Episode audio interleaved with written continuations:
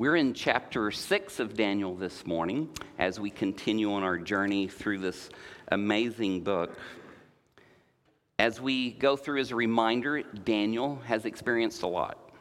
And at this point, he's middle 80s, which, yes, during this time period, that's unusual to live to such a, an age. And so he has a lot of experience under his belt. And he has been in the position that no matter who the government is, that he has always stood for what is right within how he lived his own life. And the amazing thing is, he always gained the respect of those who were in charge over him. And just an amazing way that he lived. And I, you know, as we deal with our own issues with government and deal with things, I'm looking to Daniel for, for leadership and understanding how do we respond to things. However, he did respond, he gained respect from everyone around him. But some, though, he gained jealousy because things seemed to go his way quite often. And so that's what happens here. Here in Daniel 6 um, is one of the most preached on, I've heard, chapters in the Bible with Daniel in the lion's den. But I don't know if I've heard, like in person, a sermon on Daniel in the lion's den. I don't know. Have I? Has someone preached on it over the years? Have we? I was just asleep that Sunday when someone else was preaching. I don't know. But as we look at this chapter, a little time has gone on. King Darius is in power, who is not Babylonian. This is from the Mede Persian Empire. And so Darius is here, and he's appointed people in leadership under him, and Daniel is one of those. And within this authority, people come to understand that Daniel has incredible wisdom, this ability to lead and do governance, and he, the, the, the emperor Darius, is appointing Daniel now to be like second in command, even though he is not a local. He is someone who has been exported, remember, from Jerusalem, and he is a foreigner here in a foreign land, but he has an incredible amount of leadership. But some of the locals, though, are very jealous of Daniel. And as they look at where, you know, he's, he didn't grow up here, he'd only lived here for 65 years, but he's still not a local. And as he grew in government, other people wanted the position that he had. And as they investigated him, they, they had a plan. These others in leadership with him decided, let's watch him and look for his weakness.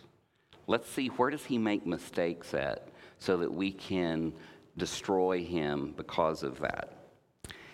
And after they watched and watched Daniel, they couldn't find him do anything that was wrong. They watched and they watched day after day. He always lived a life of integrity.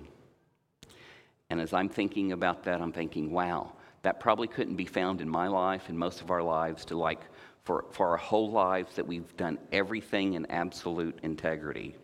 But I think as we read through this chapter and glean from it, I think we can learn about how we can start moving toward a life that really lives in such a way that it points to Jesus in all that we do. You see, we can change. We can change to be more like Daniel and his faith. And I'm reminded, I've been encouraged by a few people that I've known where I have seen dramatic change in their lives. But one, I, I just can't imagine. One incredible woman um, who's in our church family for a very long time. I was talking with her once, and she said um, she had a dramatic change in her life, and God did something big.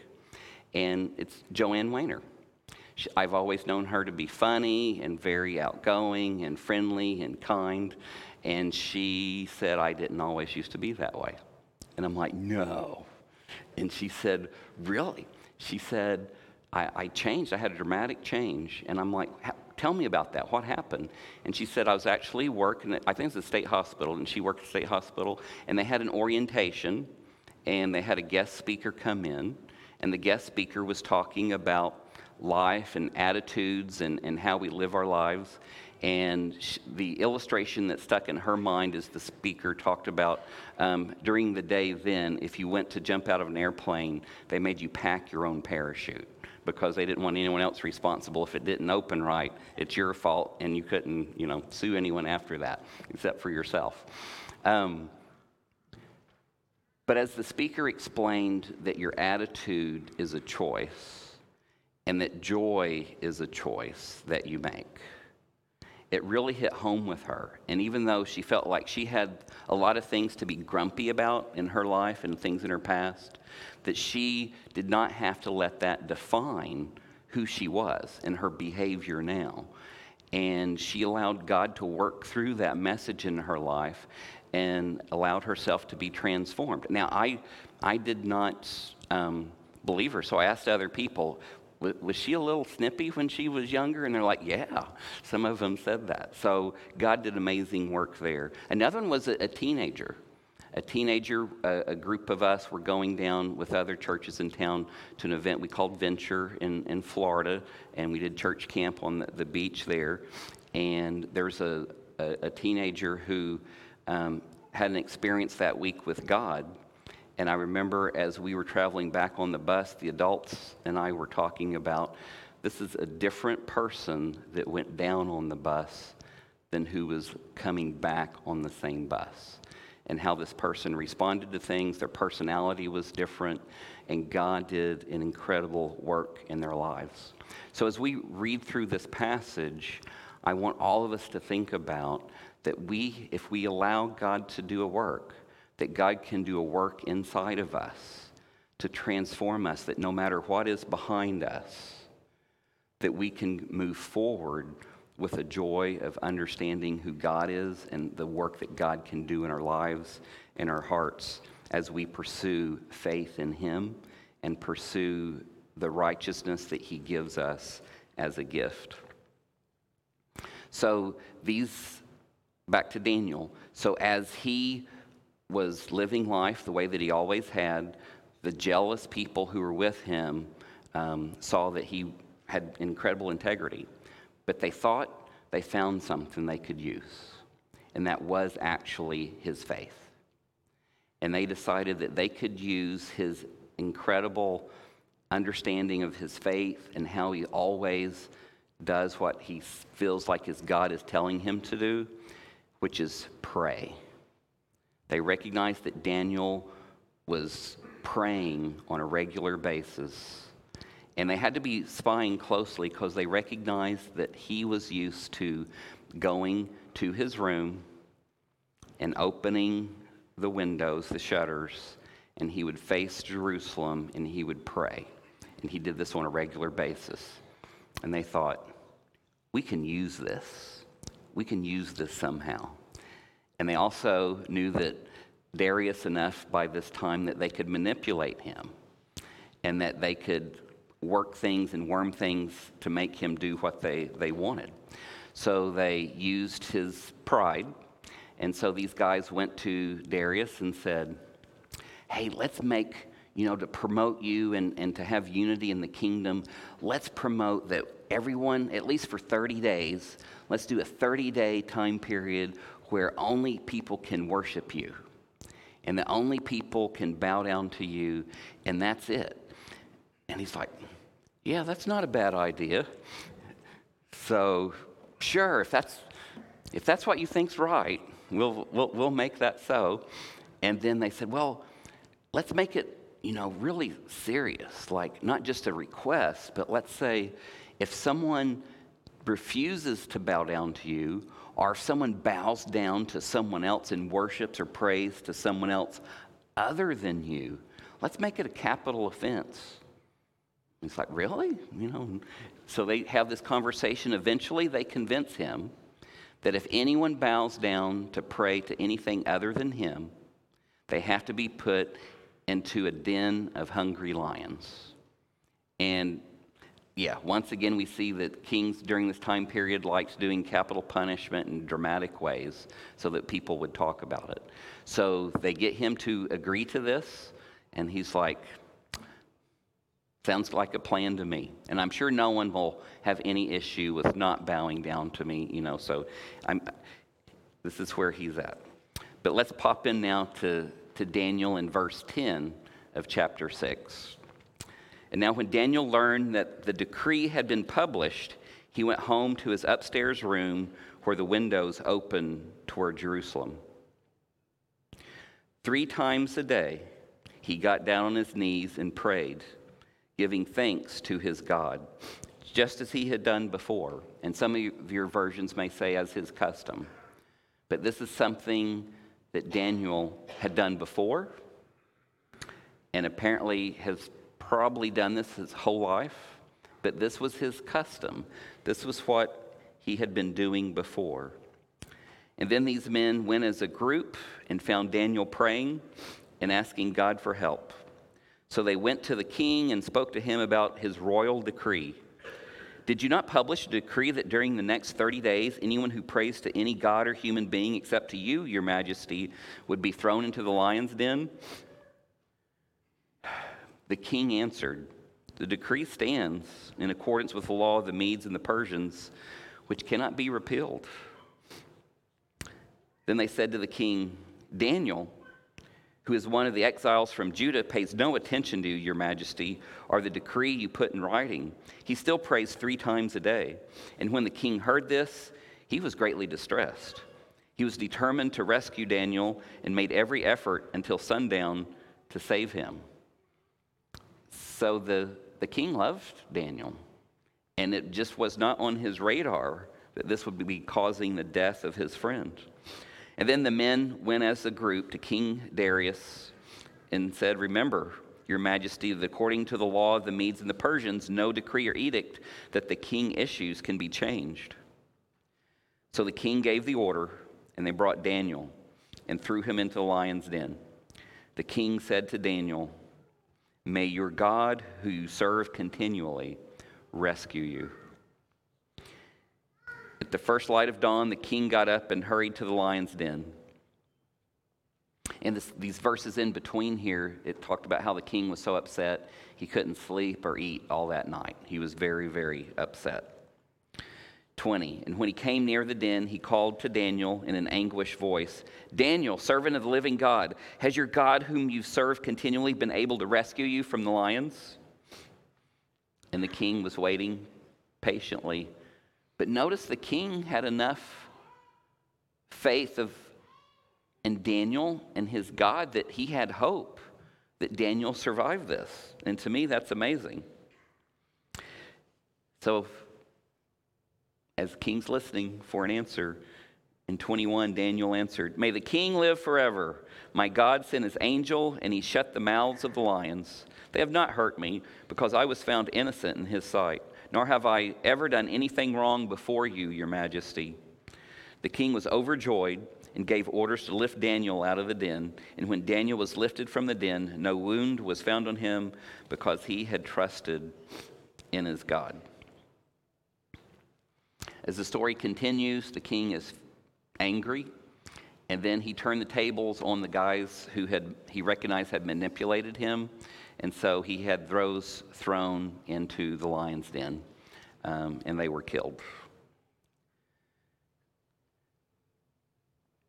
As we look deeply into the story, we see that there is history here. Daniel has history with God. Daniel has experienced trials before that were life threatening. But Daniel, in the way that he lived his life, had learned to live in a certain way that was very consistent. I know in my own life I have this temptation that when times get tough, my behavior changes. And I first honestly noticed it in college. I noticed that when finals week was approaching, that my prayer life got so much better as those finals were approaching and I recognized so much was on the line. Very often, a third of my grade would be based on how I do on this one two hour exam during this first week of December or a week in May. And I noticed I prayed more. And I started thinking, Randy, You should be praying like this all the time, not just when something is coming up that's going to give you stress. But do you find yourself in the same way when something is really important coming up, or a health crisis is coming um, your way, or someone, even more importantly for us, oftentimes someone that we love dearly has something critical that's going on, that we, we fall to our knees more often then than we do on a regular basis. And I think as we look into Daniel, we can see that Daniel prayed and had a routine that was his custom, things that he did every day that was building his faith. And because of this regular routine of connecting with God, that over time, that when the trials did come, he was ready to face them. He was ready to face whatever came because he was prepared and he was ready for whatever life sent his way. But very often, I think we, we get very comfortable where we're at, and we get in a place where things aren't stressful in any way, and we're just kind of cruising down life. And whenever that happens and we put our life on cruise control, it's so easy to stop doing the things that build our relationship with God. And we stop doing things that promote life and faith in our lives. Um, there was a, a, preacher I heard years ago who um, had this phrase that really stuck with me. And the phrase that he had is to help us to understand that just because we want something to be so doesn't make it happen. And that just because we, we desire in our life to have a, a close relationship with God and a, a tight relationship with God and to have the faith like Daniel, we can want that, but that doesn't make it happen. And so his phrase was that your destination that you want, where you want to be, is not determined by your desire. You may really, really want something, but just because you want it doesn't mean it's going to happen. His phrase is that your destination is determined by your direction, not your desire. You can want something, but unless, unless you actually make the change in the direction of your life, you're not going to end up at your destination that you're wanting to, to have. And very often, if we want a destination that, say, is our, our faith with God, that we want that to be strong and we want that to be significant in our lives and we want to glorify God and how we do, that wanting that, just pure wanting that, doesn't make it happen that we actually have to take action steps in our lives to walk toward that. You see, God provides us the way, and Jesus is the way and the truth and the life. And he, he lays the path out for us, but we have to walk the path to Christ in the direction of Christ to receive that. We can't just think, that would be nice. That would be nice. But if we do not pray, if we do not read God's word, if we do not do acts of service for others, if we do not meditate on His word, growth is not going to happen. Growth is something that we participate in with God. Now, not to confuse things with salvation, salvation is a free gift that we give. And as we reach out toward God and say we need Him and we offer ourselves as a living sacrifice to Him, we have salvation. But growth only happens as we, we work out our salvation with fear and trembling and as we, we do the things to build that relationship with, with God. Once again, not to confuse that with acts of works that bring us salvation, but we do need to walk a walk with Christ to grow in that relationship. This Easter season is approaching quickly. So I want to encourage us as Easter approaches. I know it's been it's so cold now it's hard to think of that, but actually the liturgical churches in town who participate in, in Lent, that Ash Wednesday is coming up this, this week. And so it's coming very quickly. So I want to challenge all of us during Lent. I want to challenge myself and challenge you to start doing some habits of faith building during Lent. And what I want you to really think about and pray about as this time period approaches, and we'll start next week, is to ask God, God, what can I give up? What can I fast to show my love for you? What can I give up so that as I pray and as I fast, that during this time that I'm missing something that is a regular part of my life, that as I, I leave that out, that I can use that longing that I have to recognize my prayer that I need to have for you. And you could do this in many different ways, but I want to suggest that you think about something that you have given up. During the, the month of January, I gave up um, television and desserts. And I, I felt it. But during that time period, you know, late in the evening, if when I was used to watching the news or watching a movie or whatever, I'm like, oh, nope, I'm fasting. And during that time period, I recognized how much I was allowing my, my body and my flesh to just do things, to be comfortable, and to do things that brought comfort to me. And as I would do that more and more, I was leaving God out of my life. But during the time of fasting, it brought me an understanding of how I needed to bring that closeness and that intimacy and relationship with God more into my life. And so during that month of, January, I, I grasped and my scripture reading increased and I grew in my relationship with God. You can also, during this time period, um, pick something that's significant for you. So, some of you, it may be going without food. Typically, fasting means going without food for a period of time. It may be a meal a day, it may be um, certain meals throughout the week. It could be whatever is significant for you, something that, that you do that you're giving up to recognize that I'm going to use this time, to use this space, to use this energy that I usually donate to or dedicate to something else, I'm going to dedicate it to God during this time period. So prayerfully consider God, are you asking me to make a change in my life? Are you asking me to, to change in how I do my life on a daily basis, to, to change something so that I can be more like Daniel, so I can be a person found of faith, a person who is found to be a person of integrity? So please um, consider praying about that now about God, what is it you would like me to change during my life during this Easter season? It is so easy to get comfortable. It is so easy to focus on things that, because of just life going okay, to, to leave God out of our lives. But I want to challenge you to begin really thinking about where is God wanting me to be during this time period. So, our, our question I want us to meditate on this morning is my life business as usual? Does, how much does that include God?